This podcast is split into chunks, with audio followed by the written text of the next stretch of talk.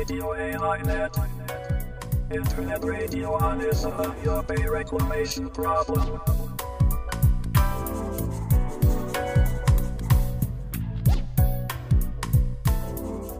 有明海漁民市民ネットワークがお届けするラジオ AI ネット。本日は2018年6月24日第38回の放送となります。ちなみに本日で1997年4月14日の諫早湾の締め切りから7741日となります。AI ネットの A は有明海、I は諫早湾の頭文字です。このラジオネットでは有明海で問題となっている諫早湾干拓に関する話題を中心に海や干潟などの環境保全や公共事業などによる自然破壊の問題を取り上げていきます。番組では各出演者をスカイプや電話でつないでトークします。回線の状態によってはお聞き苦しい場合があるかもしれません。もし音声等で不具合がありましたらYouTube ライブのチャット欄や Twitter でお寄せいただけると助かります。 Twitter のハッシュタグはラジオ AI ネット#RADIOAINET となります。では本日の出演者をご紹介します。この番組では有明海漁民市民ネットワーク、私たちは通称として、漁民ネットというふうに略しておりますけれども、その漁民ネットの東京事務局で活動しているメンバーがレギュラーで出演します。まず司会を担当します私は矢島と申します。どうぞよろしくお願いいたします。そして漁民ネットの事務局長でもあります菅波保さんです。よろしくお願いします。菅波です。よろしくお願いします、はい、そして陣内孝之さんです。よろしくお願いします。よろしくお願いします。それからもう一人吉川貴子さんです。よろしくお願いいたします。よろしくお願いします。はい、そして今日はゲストとして、長崎県小長井漁協の植木裕二さんに電話でご出演いただきます。植木さん、どうぞよろしくお願いいたします。はい、植木です。よろしくお願いします。お願いいたします。はい、今日はまず最初に植木さんのお話を伺って、その後にニュースコーナーとしてこの1ヶ月間の諫早湾干拓問題関連ニュースをご紹介していくという進行でお送りしたいと思います。では早速ですが植木さんのお話をこれから伺っていこうと思います。植木さん、改めましてよろしくお願いいたします。はい、こちらこそよろしくお願いします。はい、植木さんは、諫早湾の北岸にある、小長井漁協の、若手の漁師さんということで、本当に1年ぐらい前から私たちとお知り合いになってお付き合いするようになったんですけれども、今日はそういう若手の、漁師さんから見た諫早湾干拓の問題、あるいは有明海の漁業の現状というようなお話を伺っていこうと思います。それで、はい、まずは植木さんのプロフィールを自己紹介ということで、少しお話しいただきたいんですけれども、その小長井での生まれ育ちだとか、はい、最近サラリーマンから漁業に戻ることになったというようなことも伺ってますので、そうした、はい、いきさつなど少しお話しいただきたいんですけれども、お願いします。はい、私は、小長井町で、漁師の息子としてですね、はい、生まれ育ちまして、小さい頃からアサリを掘ってみたりとか、はい、海で遊んでみたりとか、すごく海っていうのは身近な、もので、そこで働く父だったり、母だったり、はい、おじおばだったり、そういう、環境の中で、育って、いつかは、海の仕事をしたいなっていうふうには思ってたんですけど、はい、なかなか海の環境とか、ちょっと難しいところもあって、高校出てからずっと会社員として、仕事をしながらですね、はい、休みの時はちょっと火星をしてみたりとか、はい、そういう中で、今まで生きてきて、この6月から、会社を退職して、家の漁業という仕事をですね、後を継いでいくということで、今、父から怒られながら、今日もですね、今海から上がってきたんですけど、あ、なんかそんなお話でしたね、はい。そういう感じで頑張っているところです。はい、ちなみに今日はつい先ほどまでどんな漁をどこでされてたんでしょうか。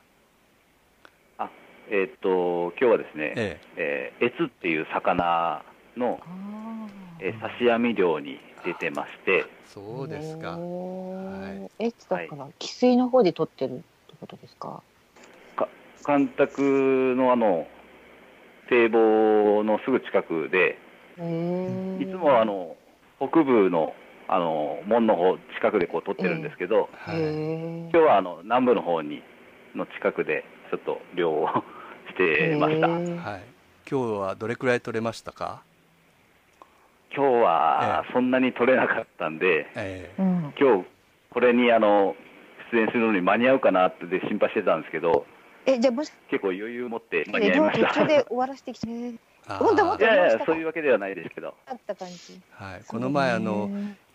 調整池の中の環境調査ということで、諫早市が調査したらエツがたくさん、ね、網にかかったみたいな話もあって、その排水門から、エツが中に遡上してるんだなっていうふうに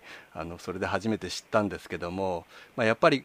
こんな状況にあってもエツはこう諫早湾の中にこう戻ってきてるというか、入ってきてるというか、遡上しようとしているということですよね。そうですね、はい、はい、それで先ほどちょっとご家族のお父さんやおじさんという話も伺ったんですけれども、実は植木さんのおじさんは我々漁民ネットの初代の代表である森文義さんなんですよね。ですから植木さんがおいごさんになるということなんですけども、はい、まさに漁民ネットを立ち上げた、森文義さんだったわけなんですけれども、実はもうお亡くなりになってしまいました。植木さんから見ておじさん森さんっていうのはどんな方だったでしょうか。そうですね、その水産会社を経営してたので、そういうところでこう働くおじの姿であったりとか、あとは、この干拓事業に関してはやっぱり、一人でねこうなんかいろいろこう活動している姿を見たりとか、そういう中でやっぱりこう、この有明海っていう海のことを、やっぱりこう一番考えてるんだなっていうのが、だからすごく子供ながらに伝わってきましたね。おじさんの森文義さんはかつて小長井漁協の組合長で、まさにその諫早湾の干拓事業がこう立ち上がるときに、それに同意の反抗をした一人でもあり、そしてその後、諫早湾が締め切られてからやはりこれはまずいということで、漁民ネットを立ち上げて、その事業の中止を訴えて、立ち上がったという、本当に諫早湾干拓というものでこう悩み翻弄されて、そして行動された方だなと思ってるんですけれども。そうですね、はい、森さんいなかったら漁民ネットなかったですかね。そうですよね。本当に我々のなんていうんですかね、生みの親というかね。そうなんですよね、それでただ我々との出会いということでいうと、その森さんとのことというよりも、私たちが発行した本を読んでいただいて、お電話をまさに僕の事務所にいただいたということのようだったんですけれども。はい、そうですね。その時のちょっと経緯なんかもちょっとお話しいただけますか。はい、本当ちょうど1年ぐらい前に、会社を辞めるっていう、自分のこう経診をして、結構いろいろこう治療だったりとか、そういうのでこう、有明海のこととかそういうのをしようっていうところの中で、本を見る機会があって、でまあ、おじがそう立ち上げたとか全然知らなかったんで、はい、なんですけど、まあ、何か今後の、ね、活動の上でこうご縁をいただければなと思ってあの時はお電話した次第だったんですけど、はい、ですから森さんつながりで私たち出会ったわけじゃなくて、まあ、私たちが出した本を何かそのもともと勤めていた会社の社長さんがこれ読んだらどうだって確かこう進めたっていうお話でしたよね。はい、それでまあぐるっと、はい、一回りこう逆側から我々とまた出会ったというような感じなんですけどもね。はい、そうですね。はい、はい、それでまあ小長井漁協って言いますとまさに諫早湾の北部排水門から一番近い場所にあって、それで、はい、その諫早湾干拓の影響も一番受けていると言われているところになるわけなんですけれども、植木さんはその子どもの自分といってももう諫早湾が締め切られた時にはすでに、中学生ぐらいですかね。20年前っていうと、そうですね、はい、中学2年生でしたね。はい、はい、それからのこう、はい、諫早湾のその漁業の変化みたいなものとか、あるいは今の状況とかっていうものをどんなふうにこう見てこられたか少しお話しいただきたいんですけれども。はい、そうですね、まあ、もう工事が始まってからやっぱりこう海の異変っていうのがこう始まって、はい、まあ、平木をはじめいろんなものがこう、まあ、取れなくなった中でですね、はい、まあ、やっぱり、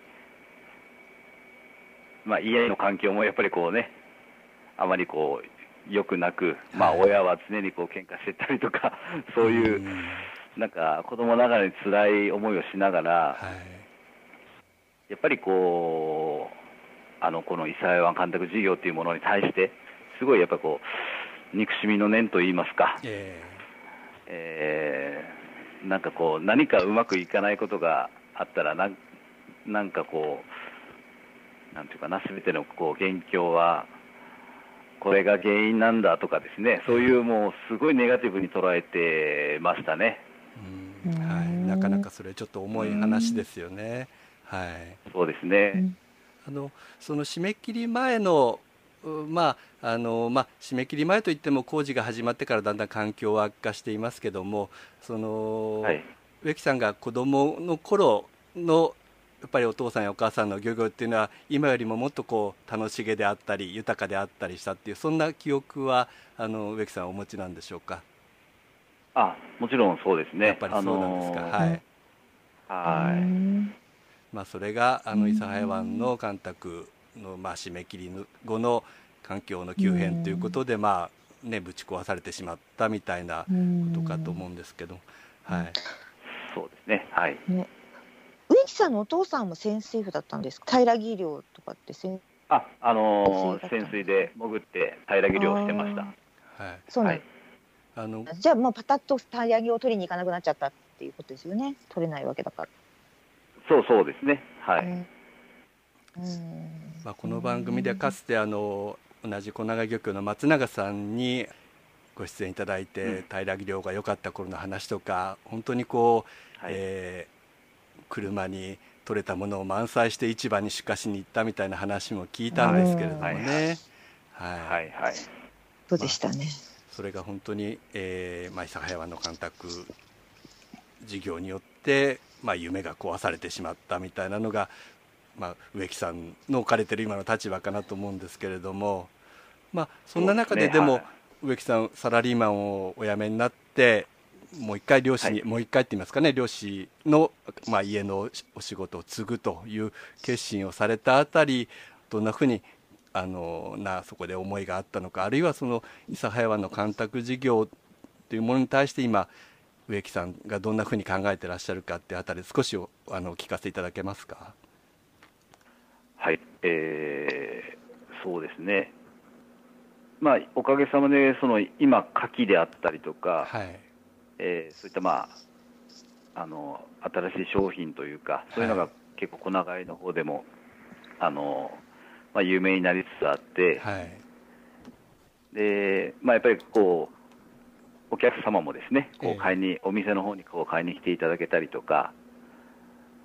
でやっぱり、まあ、両親はもうずっと漁師なんで、はい、その物を売るっていうものに、物を作るっていうものに関してはプロなんでしょうけど、はい、やっぱりそういう物を売るっていう考え方っていうのがまだなんていうかな、そこで自分がこうもっとこうサポートできたらなとか思ってます。ずっと思っててですね、はい、やっぱりでもこう二足のわらじでどうかっていう、その前に勤めてた社長からもちょっと言われたんですけど、なかなかねちょっとそれ難しいなってずっと考えてて、はい、でこうなんかやっぱり自分もなんかこうタイミングを探ってたというか、でやっぱりこう、心の中で決まった瞬間っていうのはおじが亡くなったことによって、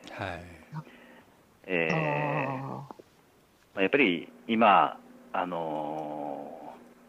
私と同じ年ぐらいの、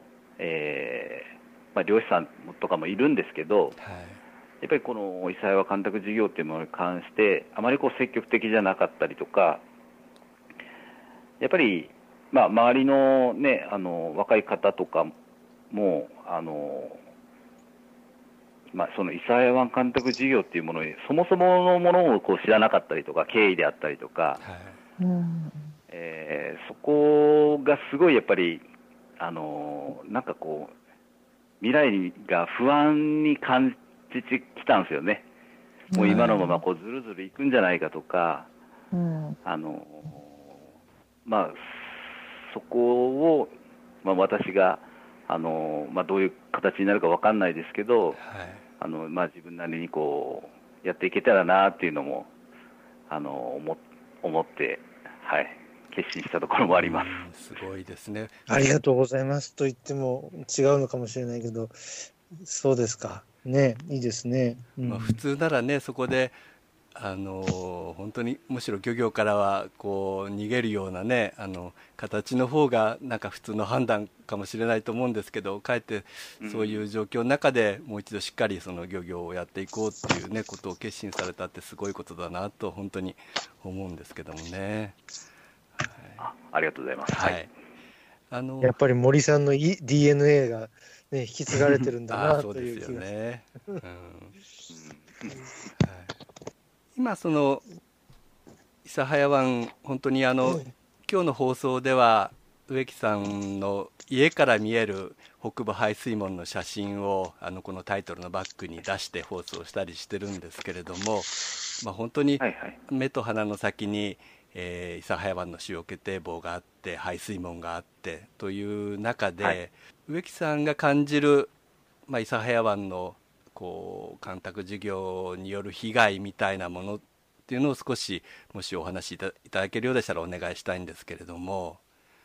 どうでしょうか。被害ですか。はい、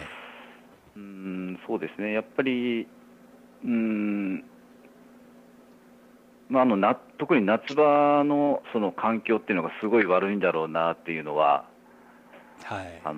えば赤潮が出てみたりとか、はいでアサリの養殖場もあるんですけど、はい小さい赤ちゃんのアサリもこう自然にできるんですけど、はい、それがこう夏を越せなかったりとか、だから夏場ですよね、はいちょうど今梅雨時でたくさん雨も降って、それが排水されるとこれから夏にかけての赤潮みたいな形になっていくと思うんですけれどもね、はい、そうですね、はい、植木さんとしては今諫早湾の干拓事業、和解協議ということがほぼ決裂した中で、国側はもう水門は開けないと、100億円の漁業再生費を4県の漁連に配って、それでもう開門を諦めてくれというようなこう対応をしているわけなんですけれども、諫早湾の開門ということについては、どんなふうに考えてらっしゃいますでしょうか。そうですね、やっぱりこう開門をしないとこの有明海っていうのはまた息を吹き返さないっていうのは、はい、まあ、いろいろこう話を聞いていく中でやっぱりそうなんだなっていう確信もありますし、はい、またそこでね、100億円とかそういったお金、まあ、人参をこうぶら下げられて、やっぱりなんかこうやり方が汚いなっていうのはですね、すごい感じますね。なんかこう、そうですね、はい、もう本当ね、自然のことなんで、もうそもそもね、人が作った人工物がもう存在してるっていう中で、まあ、昔のその宝の実と呼ばれた、まあ、状態 どこの状態までこう戻るか分かんないですけど、はい、やっぱりこうもう開けるっていうのがその第一歩なんじゃないかなっていうのは思ってますね。はい、まあ、本当に現場の、ね、漁師さんからそういうふうに言っていただけると嬉しいですし、やっぱり開門っていうのが必要なんだなっていうのをつくづく思うわけなんですけれどもね。はい、ありがとうございます。はい、そうですね。はい、でもちょっと植木さんのやっぱり漁業の宣伝ももうちょっとしなきゃいけないと思いまして、植木さんのとこではまあ牡蠣とアサリというものを割とメインの水産物として扱ってらっしゃるということで、はい、まあ今の時期はちょっとそれがもう終わりの時期ということになりますよね。そうですね。確か花アサリというような名前でアサリを売ってらっしゃると思うんですけれども。はいはい、少しどんなアサリであるとか、はい、牡蠣であるとか最後に宣伝をしていただけます。はい、はい、わかりました。まずその花アサリですけど、はいはい、この名前をつけたのはおじなんですよね。森さんですか。はい、はい、まあ2月にかけてこう花が咲き始める時期に、はい、まあ、アサリもこう身がいっぱいになって、まあ、旬を迎えると、で、まあ、やっぱりこう蒸したら花がこう咲くようにこう殻がパカッとこう開くっていうところからなんか花アサリってネーミングしたらしいんですけど。そうですか。はい、うん、まあその花アサリとあとはもう、まあ、小長いの方牡蠣っていうのは結構有名になってきてますけど、はい、すごく身も大きくて、まあ、加熱してもこう身縮みがあまりしないっていうのが結構特徴ですね。はい、なんか全国の、ね、コンテストでこう1位になったみたいなそんな話を、ね、前聞いたことがありますけどもね。まあ、そうですね。はいはいはい、これから実は漁民ネットとしてはまだマル秘プロジェクトなんですけども、まあ、そんなはい、植木さんが作っているアサリとか貝をなんか一緒に売っていこうみたいな企画を今考えておりまして、まあ、実はそれでこの前ね、うん、植木さんのところにもご相談に行ったりしたわけなんですけれども、はいはい、ぜひこれからも漁民ネットと一緒に、まあ、有明海の再生を目指して協力して、はい、頑張って一緒に活動していただければと思ってますので、よろしくお願いします。はいはい、よろしくお願いします。今日本当に寮から帰られた後お疲れのところ、まあ、こんな夜に引っ張り出してしまって申し訳ありませんでした。でもまだまだちょっと諫早湾の現状を植木さんにはもういろいろレポートをしていただきたいと思ってますんで、またぜひご出演をお願いしたいと思っております。はい、よろしくお願いします。はいはい、私の方でもブログであったりとかそういった中で。そうなんですよね。今日ちょっとそ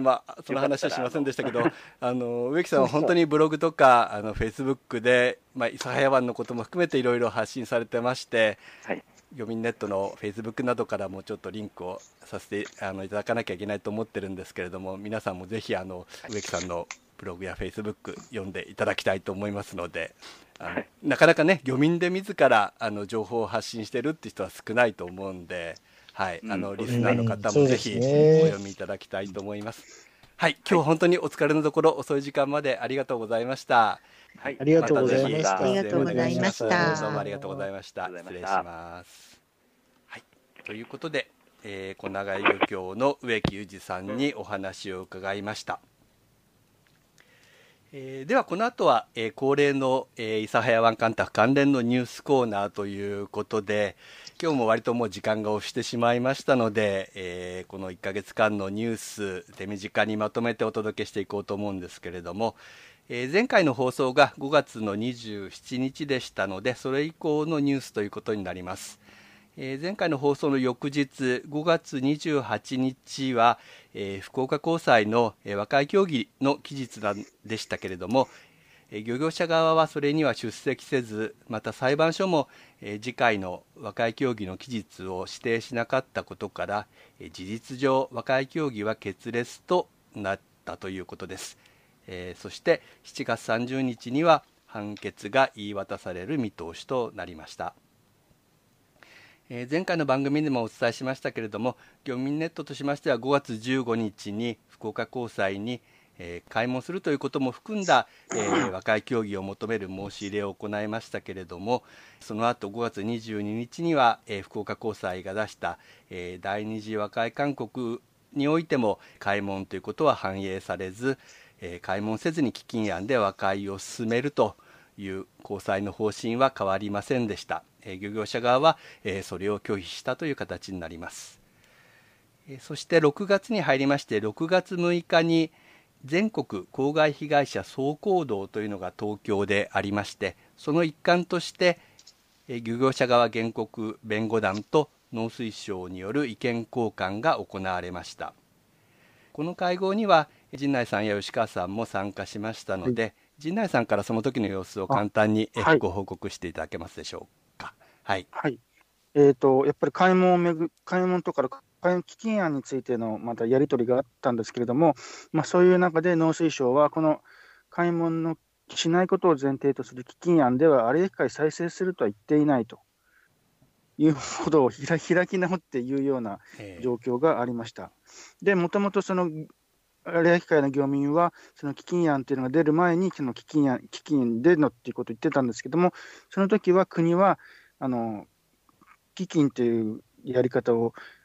拒否してたんですよね。それが和解が始まった途端にそれを持ち出してきて関連させてやるようになったんですけれども、で本来その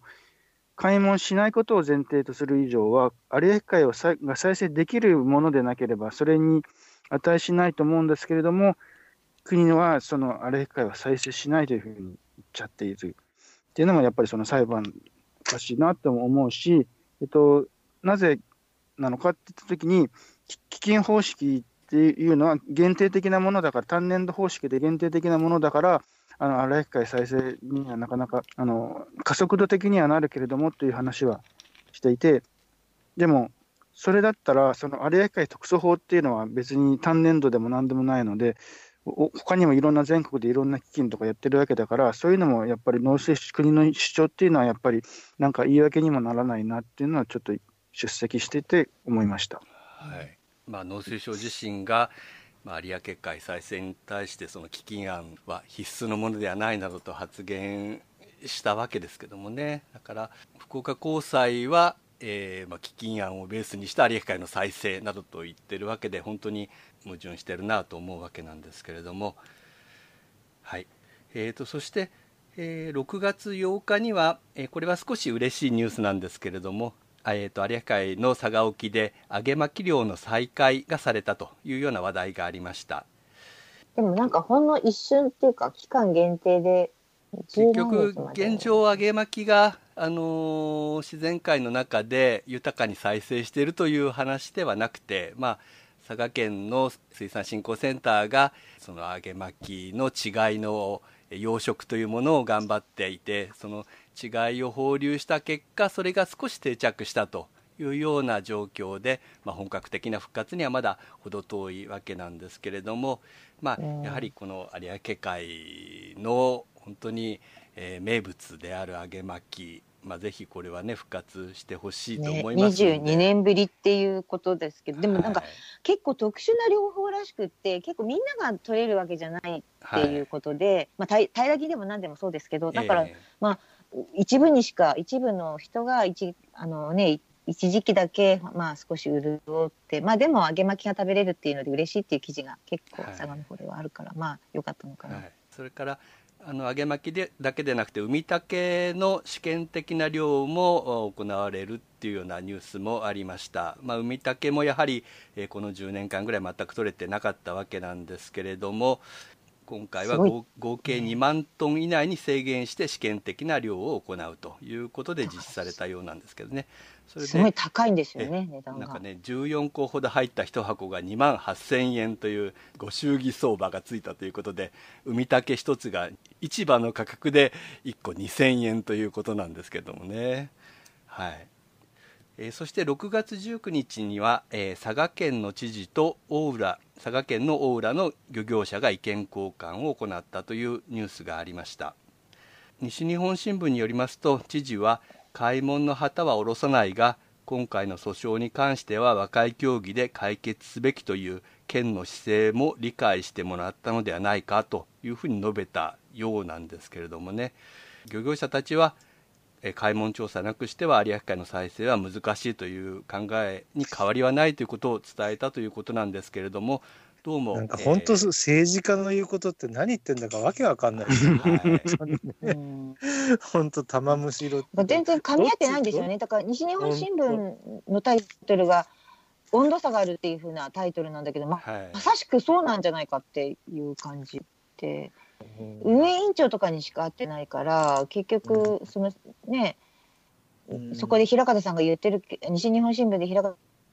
さんが言ってるけど、ね、当事者に会わなくって、ね、はい、一体何なんだっていうような。一方の長崎県知事は実は6月7日に斉藤農水大臣に会いに行って、干拓事業の、開門問題の解決や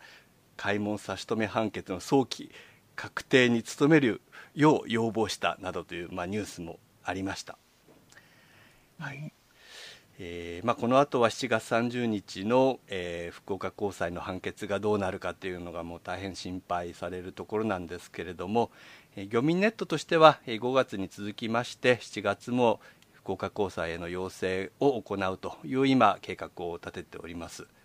菅波さん、このあたりちょっとコメントありましたらお願いします。